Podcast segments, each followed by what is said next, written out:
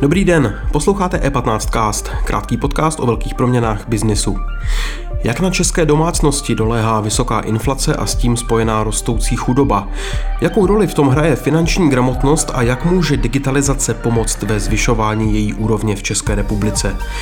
To jsou témata, která v dalším vydání E15 castu probíral Nikita Poljakov s Monikou Hrubou, šéfkou klientské zkušenosti a finančního zdraví v České spořitelně. Tento podcast sponzoruje Smarty pro firmy. Vybavení kanceláře na míru a bez starostí. Stačí pípnout. Smarty vybaví vaší kanceláře rychlostí blesku. Specialista na chytré technologie. Nejširší škála produktů i služby na míru. Smarty.cz A teď už tu vítám Moniku Hrubou, šéfku klientské zkušenosti a finančního zdraví. Moniko, krásný den. Dobrý den. Um, jak je na tom Česko z hlediska eh, finanční gramotnosti, finančního zdraví? Dá se tahle věc nějakým způsobem změřit a porovnat? Mhm.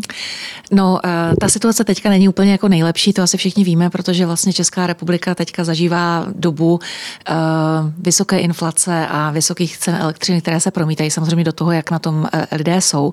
My vlastně, když se díváme do dat, tak víme, že podle jakoby hodnocení samých klientů a vlastně lidí v České republice mají pocit, že se situace za posledních vlastně dobu zhoršila. A to číslo vlastně těch lidí, které říká vlastně, že se zhoršila nebo zhoršila velmi hodně, je asi 60%, to znamená, je to nejhorší číslo za posledních 30 let. Znamená, jakoby lidi sami jsou relativně pesimističtí, možná je to vlastně o to ještě trošku víc jako pesimismus, než ta reálná situace. Ona ta vlastně ta reálná situace nás možná doběhne jakoby v tuto zimu, takže teďka, kdybych to jakoby popsala, tak je v podstatě pět minut po 12. nebo chvilku před 12. s tím ještě něco málo udělat, aby prostě se připravili na to, bylo líp. Mm-hmm, kdybych pochopil ten, to, to, to finanční zdraví nějak jako nějak kvantifikovat, dá se to nějak přirovnat i já nevím, k chudobě nebo k problémy se splácením eh, běžných závazků, jak vlastně to, tu definovat, mm. to finanční zdraví v těch, v těch rodinách? Jo, jo. My jsme se na to vlastně docela hodně tím zabývali, jak vlastně, co ta definice eh, obsahuje, jak toho člověka jakoby popsat. A máme v podstatě šest takových dimenzí, podle kterých říkáme, jestli ten člověk je finančně zdravý nebo ne. Ta první vlastně se týká běžného rozpočtu, jestli dokáže pracovat vlastně s vyrovnaným rozpočtem a v podstatě má eh, aspoň vlastně se dostane v tom meziměsíčním hospodaření na, na nulu. Pak eh, další část se týká rezerv, což je vlastně takový velké téma. V Česku si myslím, že hodně jakoby palčivé, protože velká velká řada klientů žádné rezervy nemá. Pak je to oblast vlastně dlouhodobých, eh, dlouhodobých eh, rezerv na právě zajištění důchodu nebo, nebo situace, až eh, vlastně ty lidi přestanou pracovat. Pak jsou to splátky, pojištění a zajištění bydlení. V podstatě těchto těch šest základních věcí.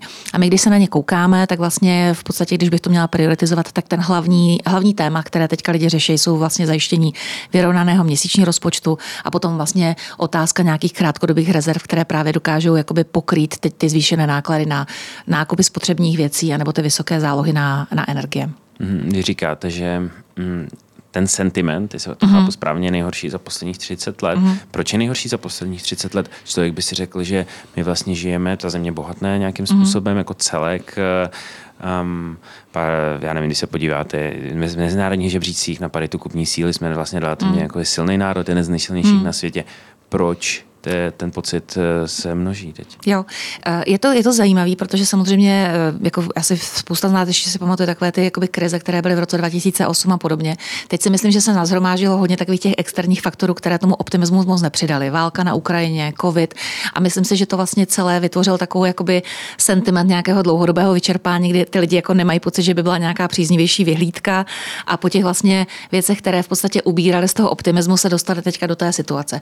Já si nemyslím, že to je úplně, jakoby, úplně tak špatné. Teďka vlastně ještě pořád jakoby fungujeme z rezerv, zvlášť třeba ve financích víme, že během covidu, tím, že se nemohlo nakupovat, nemohlo se chodit nikam ven, tak lidi naakumulovali nějaký no, objem peněz. Depozit, depozit v Přesně tak. strašně moc Jo, jo, ale vlastně my, když se koukneme, tak vlastně těch covidových depozit, kterých bylo vlastně nějakých asi 200 milionů, tak už jsme na půlce. To znamená, že vlastně se to jakoby spotřebovává a teďka vlastně dojíždíme na to, že ten polštář, který tam jakoby byl z covidu, kdy jsme ho nemohli spotřebovat, spotřebujeme na ty věci, které nejsou úplně ty radostné. Není to o tom, že bychom jako super šli do restaurace, ale, ale je to spíš o tom, že s tím pokryjeme vlastně na, nákup těch běžných věcí, prostě jídla, oblečení, bydlení, energie.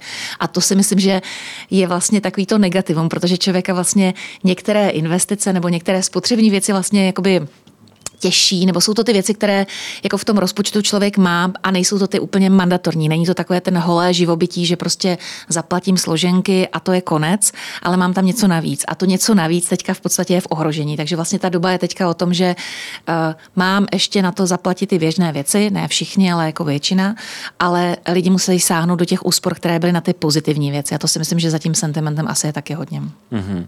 Uh, jsou lidé, kteří teda projídají své rezervy uh, kvůli kvůli uh, špatné situaci, ve které se mm-hmm. teď nacházíme všichni. Jsou ale lidé, kteří je projedli a nějakým způsobem už mají finanční problémy, mm-hmm. projevuje se to teď na vaší klientské zkušenosti chodí za, za váma lidé, potřebují poradit, případně mm-hmm. s čím? Jo. Eh, my jako vlastně, když se díváme na data, tak víme, že vlastně zhruba nějakých 20% eh, populace je ta skupina, která už nemá rezervy, sahá vlastně nebo má každý měsíc už nějaké minusové položky. Je otázkou, z čeho to jako vlastně nějakým způsobem financují. Většinou asi ještě jsou schopni omezit něco, něco málo, co v tom mají v tom spotřebním rozpočtu a je to zbytné. Uh, u nás vlastně teďka jakoby vidíme, že je větší zájem o poradenství, prostě jakoby zjistit, jak můžou si přidat peníze do rozpočtu, skutečně jako vlastně doplnit něco tak, aby se dostali na to jako základně aspoň, aspoň vyrovnané hospodaření. A my právě proto jsme docela pře, jakoby přeměňovali tu skladbu věcí, které, které nabízíme od těch jako čistě klasických produktů přes vlastně produkty, které jsou pro banku relativně alternativní. A my jsme vlastně hodně se dívali na to, jako v čem můžeme přidat um, od věcí typu jakoby dávky, které lidi vlastně můžou jakoby čerpat právě na to nějakou vylepšení nebo vybalancování, ale v České republice se nečerpají. Takže jsme vlastně připravovali poměrně velkou jakoby, uh, oblast uh, dávek, které jsou k dispozici a se kterými můžeme těm klientům pomoct, aspoň nějaké jakoby, identifikaci a vlastně procesní pomoci. Uh, jsou to třeba věci, kde se snažíme třeba klientům na odměňovat za platby kartou, tak aby vlastně se dostali k levnějším potravinám, takže jsme měli takovou velkou akci v Albertu a Globusu, kde jsme vlastně z našich peněz dotovali nákupy, uh, nákupy potravin. Uh, bavíme se taky o tom, že vlastně ten energetický, nebo ty energetické faktory jsou taky takový velký strašák pro ty lidi, jednak, jednak kognitivní, jako kdy to přijde, až to přijde a vlastně vytváří to takovou jakoby nekomfort, až po to, že vlastně ve chvíli, kdy to přijde, tyhle ty velké výdaje, tak ty lidi vlastně nemají čím to financovat, takže vlastně připravujeme pro, produkty, které dokážou rozplátkovat právě zálohy na energie, aby se z toho staly takové menší kousky, které utáhnou v tom běžném jako měsíčním rozpočtu. A, a hodně se bavíme o těch vlastně velkých výdajích, protože právě tato skupina těch jako hodně eh, zranitelných klientů volí často řešení, které je třeba dražší, protože nemají na tu levnější alternativu, která má větší cenovku. Jo. Když vezmu třeba pražskou lítačku, tak eh, to je vlastně ten nejefektivnější způsob pohybování se po městě, když ji koupíte v té variantě roční, ale na tu roční variantu eh, spousta těch lidí nemá, takže vlastně udělá to, že si kupuje eh, měsíční, které vlastně v tom součtu jsou dražší. Takže to jsou přesně ty věci, kde si myslím, že jako banky směřujeme k těm malým, relativně malým částkám, ale pro ty lidi vlastně zásadním a tam se snažíme to vlastně ještě rozložit na menší kousíčky a pomoct těm lidem, aby se dostali dostali vlastně k těm efektivnějším řešením právě, jako na které by normálně neměli. Mm-hmm. Máte třeba v této souvislosti porovnání s ostatními zeměmi, jestli, jestli víme, jak jsme na tom v mm-hmm. kontextu střední Evropy, Evropy? Jo, jo.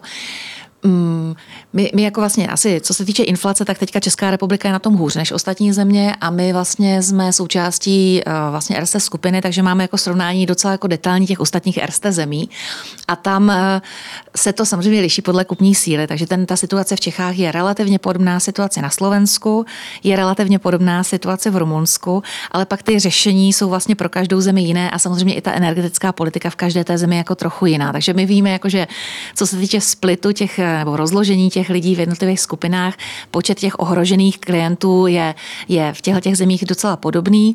A pak samozřejmě si děláme ještě i analýzy toho, jako vlastně, co lidi vnímají jako vlastně ohrožující, co by třeba i očekávali od bankovního sektoru, s čím pomoct. Protože si myslím, že nastává doba, kdy poptávka po těch klasických produktech už není to hlavní, nebo možná jako je to, je to, to co očekávají lidé, ale vlastně um, to, co mají lidé normálně na mysli jako spontánně, jsou skutečně praktičnější jako není věci, jako řešit, jak řešit inflaci, jak získat nějakou krátkodobou rezervu, jestli mi ty peníze vystačí na důchod. Takže jakoby z těch, jak bych to řekla, eh, z těch produktových, víc akademicky definovaných věcí se stávají víc každodenní problémy a myslím si, že ve chvíli, kdy jakoby banky nebo vůbec instituce začnou skutečně řešit ty problémy lidí, ty volně obyčejnější, jakoby inflace, jak, jak vlastně právě přežít nebo jak, jak reagovat na tu fakturu, tak si myslím, že to je asi to, co, co, co bude hrát jako velkou roli a vlastně v čem ty společnosti můžou uspět nebo neuspět. Uh-huh. Uh...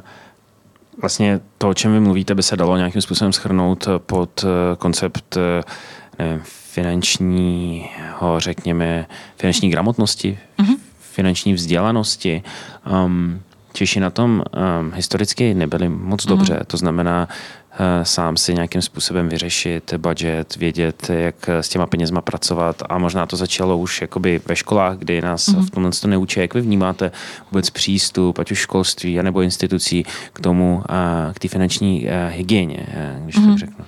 Jo, já si myslím, že to je vlastně strašně důležitý téma, jo? že to je vlastně takový základ, který se položí v dětství, tak, tak potom může právě pomoct lidem, když se do té reálné situace dostanou. A, a finanční gramotnost jako taková si myslím, že by měla být součástí vlastně vzdělávacího jakoby procesu e, normálně. My máme vlastně program, který je e, akreditovaný právě pro použití na školách v rámci finanční gramotnosti a ten náš cíl byl vždycky jako rozšířit tenhle ten program do škol. V tuhle chvíli jsme, myslím, že na asi 700 škol v České, v České republice kde vlastně dobrovolníci ze spořitelny. To je ta abeceda? Ale je to přesně, peněz. abeceda peněz, přesně. A tam vlastně dobrovolníci učí děti na takových jako praktických jakoby eh, různých jako případech, jak se nakládá s penězi, co je úrok, co je třeba úrok, který je jakoby vysoký nebo, nebo nízký. A je to docela fajn, ale my si myslíme, že, že vlastně s těma Eh, s tou formou, kterou máme teďka, nejsme schopní vlastně ten program rozšířit nějak jako šířej. Takže to, co se vlastně hodně teďka řeší, je, jak ten program naškálovat, tak aby se k němu dostalo v podstatě každé dítě v České republice. A ta ambice je v podstatě, že bychom chtěli zpřístupnit úplně jakoby bezproblémově, nějak bezprahově ten program pro každé dítě, které, které tady u nás je, protože si myslíme, že to je vlastně taková ta základní, eh, základní vklad, který ne vždycky dostanou v rodině, protože vlastně ty děti procházejí z různého sociálního prostředí, někde možná jakoby vlastně nějakou finanční gramotnost řeší nebo baví se o tom, jak kapesné funguje nebo nefunguje, nebo se baví otevřeně i o financích, ale ve spoustě rodin se o tom buď nebaví, anebo třeba vlastně nemají ty zdravé návyky, takže vlastně nemají moc co předat. Takže tam jakoby by bylo hrozně fajn jakoby vyrovnat tu stupní, um, jak bych řekla, vstupní úroveň těch dětí, když do toho dospělého života vstoupí, aby, aby si nenesli sebou vlastně ty negativa nebo ty návyky, které nebyly úplně funkční v té původní, jakoby vlastně, uh, jakoby v tom tom, v té rodině, ve které byli. Mm-hmm. Dá se, jak se dá škálovat takový projekt přes hmm. technologie asi? Digitali, jo, jo, jo. Digitální Já si myslím, že to je přesně digitalizace, která s tou může pomoct. Třeba ve Finsku mají hrozně krásně udělané programy, které jsou právě takhle jakoby dostupné jakoby pro kohokoliv mm, jakoby v té zemi digitální. My jsme chtěli vlastně jako uvažovat o nějaké právě jakoby aplikaci nebo nějakém programu, který děti můžou jakoby absolvovat digitálně a který je naučí ty základy, které učíme takhle naživo. A nebo to možná i spíš zkombinovat, že tam, kde to půjde prostě udělat naživo ten zážitek, protože ten má pro ty děti jako větší, větší, větší impact, ale, ale vlastně do, jakoby doplnit to právě tím digitálním, uh, digitálním programem. A já vlastně o těch dětí možná ještě přijdu k těm starším lidem, protože my vlastně děláme i jako vlastně uh, vzdělávání i pro ty jiné, jiné skupiny lidí než jenom děti, protože Ono, samozřejmě my si sebou neseme tu zátěž z minulosti, ne všichni jsme prošli, nebo myslím si, že málo kdo prošel nějakým vzděláváním finanční gramotnosti. A tak eh, vlastně to, co máme připravené, jsou vlastně individuální diskuze nebo poradenství pro jednotlivce a zároveň pracujeme třeba se seniory, kterým taky vysvětlujeme vlastně to, jak fungují vlastně peníze jako v digitálu, to, jak vlastně eh, na, na co si dát pozor a, a i z pohledu těch lidí je to věc, kterou vlastně oni vnímají, že je vlastně nedílnou součást toho finančního zdraví. To finanční zdraví mám finance v pořádku, ale zároveň ta druhá část je, rozumím tomu, jak to funguje, vím, jak to, jakoby, co závisí a, a mám v tom jako nějaký přehled. Myslím si teda upřímně, že vlastně to téma je tak strašně složité, že já jsem v tomhle tom jako hodně velký zastánce technologií a, a vlastně možná i využití nějakého profesionálního poradenství, protože ne všechny věci se člověk jako naučí. Ten, finanční svět je tak strašně složitý, je tak strašně se to mění, že vysvětlovat vlastně dopady inflace, uh, různé jako nastavování úrokových sazeb regulátorů a podobně, jsou vlastně věci, které jsou strašně složité. A myslím si, že právě jakoby kombinací toho digitálního poradenství nebo i perso, jakoby personální poradenství jakoby z toho dostanou ty lidi víc. Mm-hmm. Ještě krátce k seniorům. Velice ohrožená skupina lidí vlastně chudobou a mm. v jakýmkoliv případě vždycky ekonomickém poklesu. To mm. na ně dopadá jako první. Zároveň je to demografická skupina, která vlastně nemá důvěru k institucím tak velkou v současnosti, mm. řekněme. To znamená banky, právníci, protože je to pro ně vlastně složitý svět. Na druhou stranu také eh, technologie jsou pro ně relativně složitý mm-hmm. svět. Jak zkombinovat tyto, řekněme, tři faktory, aby to fungovalo? Jak, jak s tím pracujete? Jo, jo. Ono u těch seniorů, to, co vidíme vlastně v datech, oni vlastně samozřejmě na ně dopadá, eh, dopadají ty eh, jakoby externí vlivy docela hodně v tom, že se jim samozřejmě jakoby ty jejich relativně malé a stabilizované příjmy, protože mají důchod, eh, potom hůř poměřují s těma rostoucíma nákladama. Ale paradoxně tahle ta skupina mívá víc našetřeno. Jo? Je to vlastně skupina, která ještě vlastně fungovala, takže to jsou lidi, kteří mají rezervy. U nás vlastně, když se koukáme na to, jak jsou vlastně rezerva zastoupená v populaci, tak vlastně ta starší generace je paradoxně na tom trošku líp než ta mladší. Ta mladší vypadá, že vlastně takové rezervy se zatím nevytvořila a bohužel ta situace tomu nenahrává. Takže jakoby část seniorů má aspoň jakoby vlastně do čeho sáhnout. Dost často to i fungovalo, takže vlastně sanovali některé takové ty mladší rodiny a podobně. Ale zpátky k tomu jako vlastně k tomu digitálu. Eh, my máme vlastně eh, docela hodně i starších klientů a, a vlastně jakoby vážíme si jich a chtěme, chceme jim v tom pomoct. Takže my jsme měli spoustu programů, kde jsme hráli roli v podstatě takového jakoby překladače digitálu.